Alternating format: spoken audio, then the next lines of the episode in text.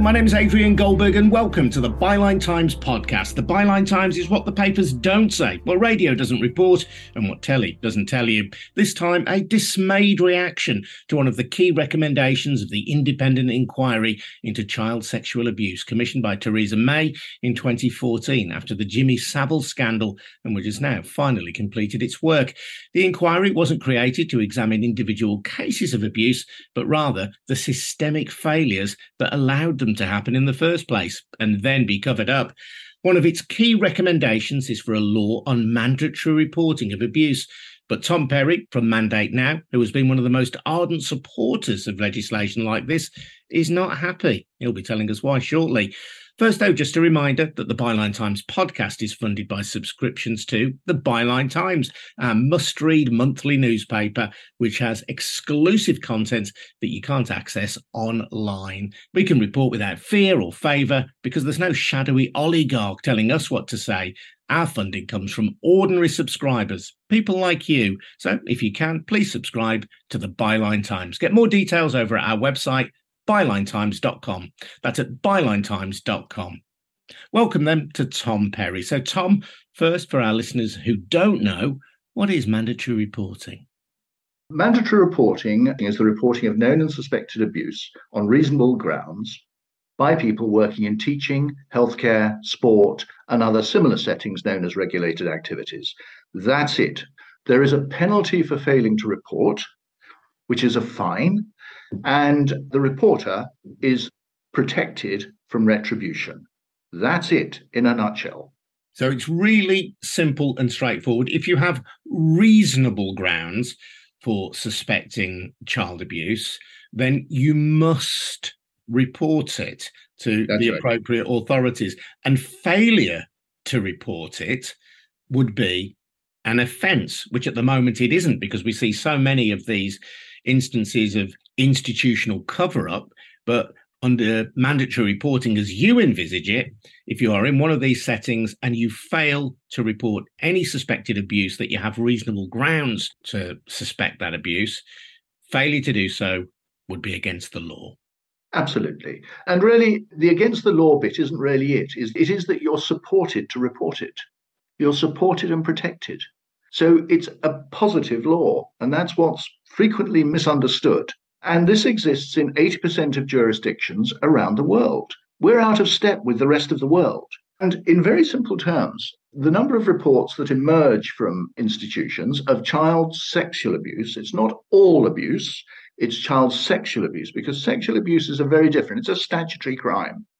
And we find that when mandatory reporting is introduced, for example, to New South Wales uh, teaching in 1987, believe it or not, to show just how far behind we are, what happened was was that the number of referrals from teachers literally overnight went from their pre-mandatory reporting position and multiplied by 2.3 times.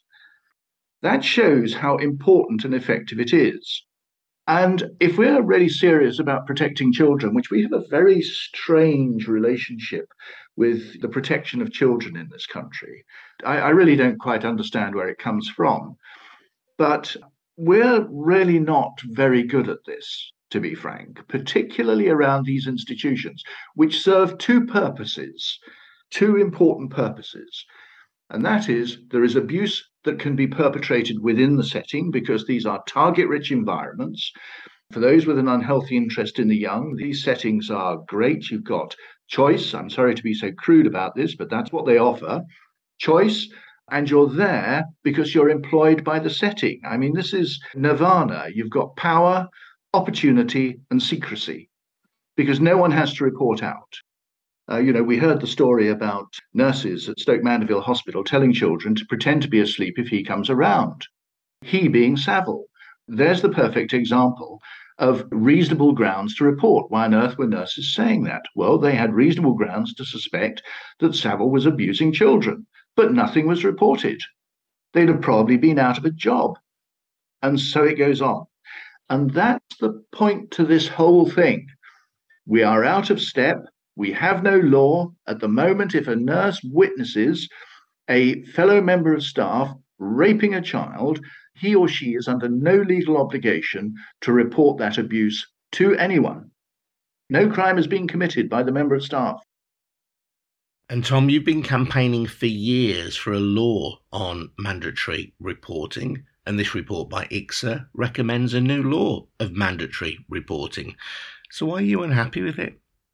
Well, two things. First of all, just from the top, okay, it's not just me that's been campaigning for mandatory reporting. I am the director of Mandate Now. A lot of people coalesce around Mandate Now and what we do. So there's an awful lot of people involved. And we collectively are mm. displeased at what has happened because the inquiry has chosen to do the absolute minimum in order to include the two words mandatory reporting. Now, what most people understand about mandatory reporting wouldn't embarrass the edge of a postage stamp. They just hear the two words and believe the two words tell them all they need to know. Oh, it's mandatory to report child abuse. No, it's not. What the inquiry has said is that it's a mandatory report in the following circumstances child sexual abuse. A, when the child has disclosed, well, that happens so rarely as we've seen, actually from within the final report itself, where Alexis Jay is saying it takes children on average 26 or 28 years to disclose abuse. Well, hello. And how, in that case, then is the abuse going to be stopped if it isn't disclosed until 28 years later? Eh, the answer is it's not. The next circumstance in which it's mandatory to report is when the perpetrator admits it. Well, I'm sorry, perpetrators don't queue up to admit abuse. That is just a pure nonsense or three, when it is witnessed, abuse, child sexual abuse is a private act. So, what difference is it going to make? And the answer is it's negligible. And we have said this very clearly on our social media thread at Mandate Now on Twitter, because the inquiry seems to have contorted itself to use the two words mandatory reporting in order that it doesn't, you know, have a pile on, as it were, you have to say, well, given the evidence that they've heard at the inquiry, given the presentation by Professor Ben Mathews, who's the preeminent academic on law and uh, child protection, given the evidence that they've had from him, empirical evidence, hard data, facts, you know, not opinions, which, you know, everybody else in the room was spouting, you know, these are hard facts. Given that evidence, what has prompted the inquiry to do such a de minimis job on the matter of mandatory reporting? The answer is I simply don't know, but it appears to have been influenced by something, somebody, some organization for whom safeguarding children is not uppermost in their minds.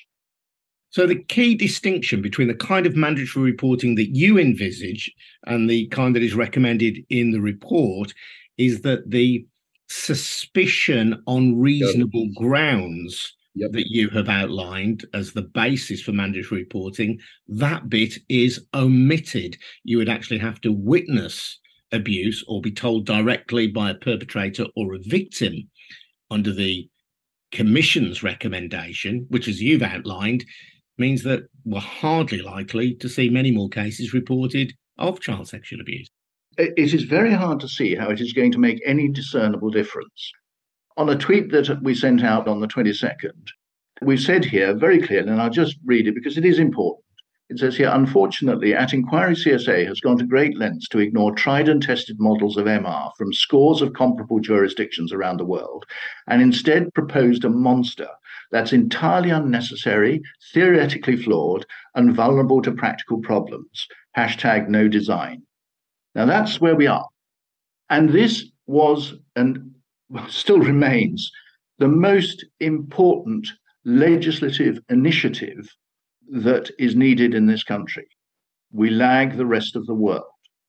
The reservations that you raise were raised before ICSA. It isn't as though you're just coming after the event and making these complaints. The reservations were anticipated and were presented to the inquiry repeatedly. Mm. And that's the point. And, and, you know, Professor Ben Mathews as well. It is inconceivable. And there are a host of other things as well, because we're not just solely about mandatory reporting. That's the big ticket item that the inquiry had to recommend. It has done so, but in a thoroughly poor fashion. Let's put it like that. You know, you hope for the moon, but unfortunately, what we've got is a an eighth of a plot at the edge of a garden centre. You know, we're in a we're in a tiny, tiny little bit. There's very little light in this, to be frank with you, because It's all too easy for government to dismiss this. I was invited after mandatory reporting seminar two, and there were only two organizations invited to the two mandatory reporting seminars. As part of the so, inquiry. As part of the inquiry, okay, and that was the Department for Education and ourselves. We were the only the only people invited to both. All right. I was invited afterwards to meet the latest, you know, here today, gone tomorrow, safeguarding director at the Department for Education. Very pleasant lady indeed. It was a very pleasant meeting. We had an agenda. When I got there, I was asked, What do you think the inquiry will do as far as mandatory reporting is concerned? And I said, Well, it is our opinion, that is mandate now, it is our opinion that the uh, inquiry will recommend it. Okay. And then I was asked, well, what happens if they don't? So I said, well, what happens if they don't? Their, their reputation, their gossamer thin reputation, will be in ashes. Okay. And they said, What do you think will happen then? So I said, Well, then it comes to government. I said, And that, of course, will include you as you have the safeguarding brief. You will consider it for two years, not rushing. And then I said, You'll design a counterfeit and launch it on a naive world. And we're well on that path. So you think essentially that what you predicted would happen has happened? It's on the way. And the government, of course, will have to consider the recommendations, but you think this is the path? Well, it's the path that we're on. But here's the next thing I was going to just going to tell you about uh, public inquiries. And this is uh, government data. Government only adopts or part adopts 45% of recommendations stemming from public inquiries. So that's a pretty depressing outlook, to be frank with you. There is also a proposal for a new child protection authority as well. Hmm. What do you make of that? Given that we already have organisations like Ofsted, you would have thought that that's part of their remit already. Do we need another authority to ensure child protection? The CPA, to be frank with you, or the Child Protection Authority as it is, has no power. So I don't quite know why it's being suggested. This is very typical of this country. We go around creating organizations that have no power. And it's it's fab. It's just the way to go. A lot of people get suckered into believing it does something, and it does the square root of absolutely nothing. Let me give you another example, if I may. Okay, this was again part of our submission to the inquiry. I mean, you can't make this up. If you were to tell Disney Pixar of a, a, plot like this, they'd send you away and say, look, you know, please, can you bring it back to Disney Pixar levels? This is ridiculous. You've got to have some element of belief about it. The disclosure and barring service, which is such an important service, which so many people set so much store in, we wrote to the inquiry directly to Alexis Jay and of course the inquiry solicitor, and we pointed out the flaws in the inquiry. And we did this three weeks before we were given some information which indicated the director of the Disclosure and Barring Service, Dr. Suzanne Smith, was going to give evidence, and sure enough, she did. And very interestingly, the inquiry quite clearly used my correspondence or our correspondence that was sent. The question was asked Has anybody, because you see, it's mandatory. I have to tell you this. This is a kind of come as a shock to you, Adrian. I know. Brace yourself, buckle up. It's mandatory for settings so in other words, schools and the like, to return a notification to the Disclosure and Barring Service in circumstances where someone has left the organization of their own volition who, if they had not done that, they would have been dismissed as a result of their behavior towards a child. I'm sorry to use such a long sentence, but you know, safeguarding, unfortunately, in certain areas of it is complicated. Other areas is made super complicated by the ridiculous structure that we've got here at the moment. You give me a long sentence. What does yeah. that mean? Well, if someone left because they were a risk to a child, in precisely those circumstances, had they not left, they would have been dismissed. The setting is under a requirement to return a notification. The head of the setting is required to do that. So, in other words, the chair of the board of governors of, you know, much sinking in the marsh school is required to return a notification to the DBS saying X left under these circumstances, blah, blah, blah. Now, this is then considered by the DBS as to whether this person should then be able to continue in education or continue under prescribed circumstances.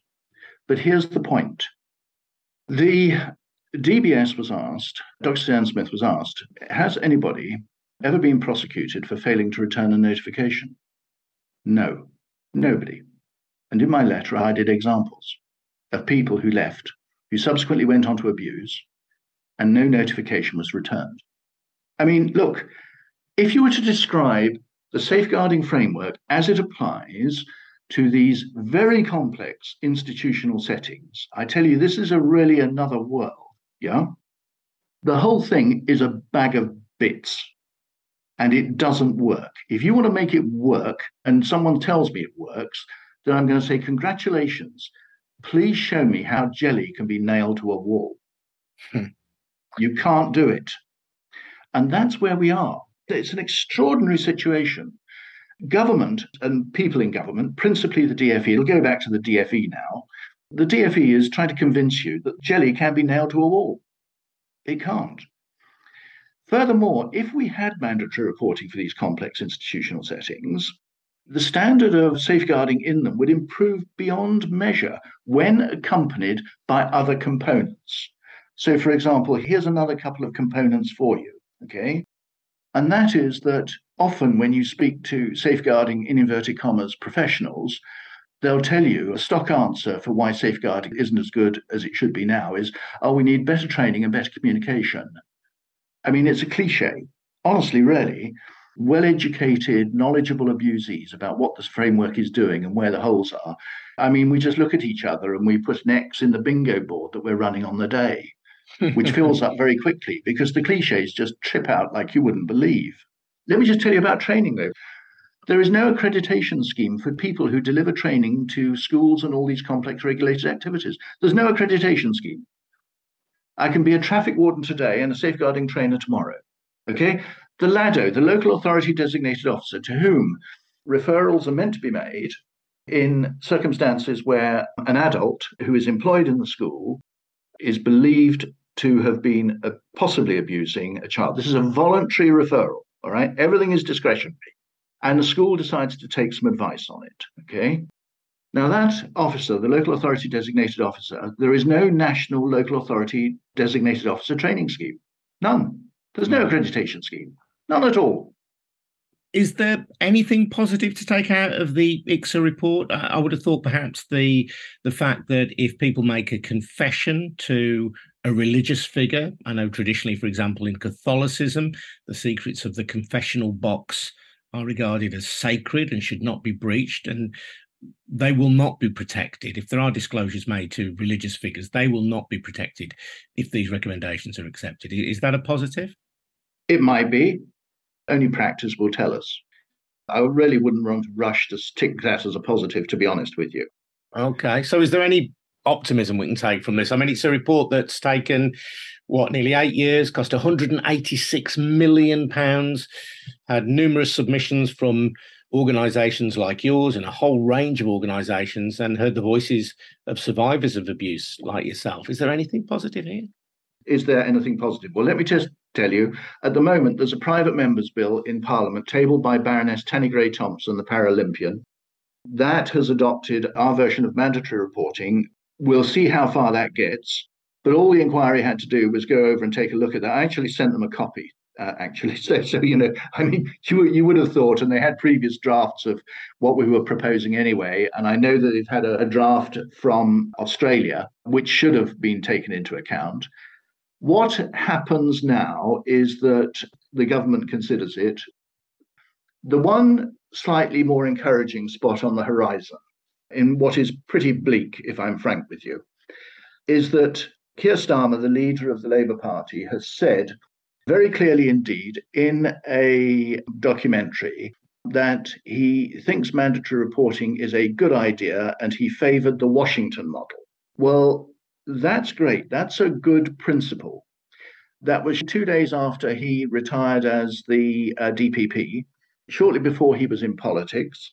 The Labour Party subsequently tabled an amendment to the Serious Crimes Bill, which didn't deliver mandatory reporting. It's again mandatory reporting in name only which seems to be very fashionable, it has to be said. You know, everybody's doing it. Well, certainly in this country, but not elsewhere. I'm optimistic that that was an error. I subsequently met Yvette Cooper.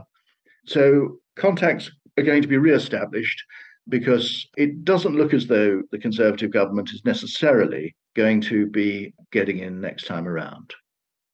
Tom, thank you very much indeed. That's Tom Perry from Mandate Now. I'm Adrian Goldberg. You've been listening to the Byline Times podcast, funded by subscriptions to the Byline Times. If you want to take out a subscription, and I heartily recommend that you do, head over to our website, bylinetimes.com. That's at bylinetimes.com. Thank you to Tom. Thanks very much indeed for listening. I'll see you again soon. Bye now.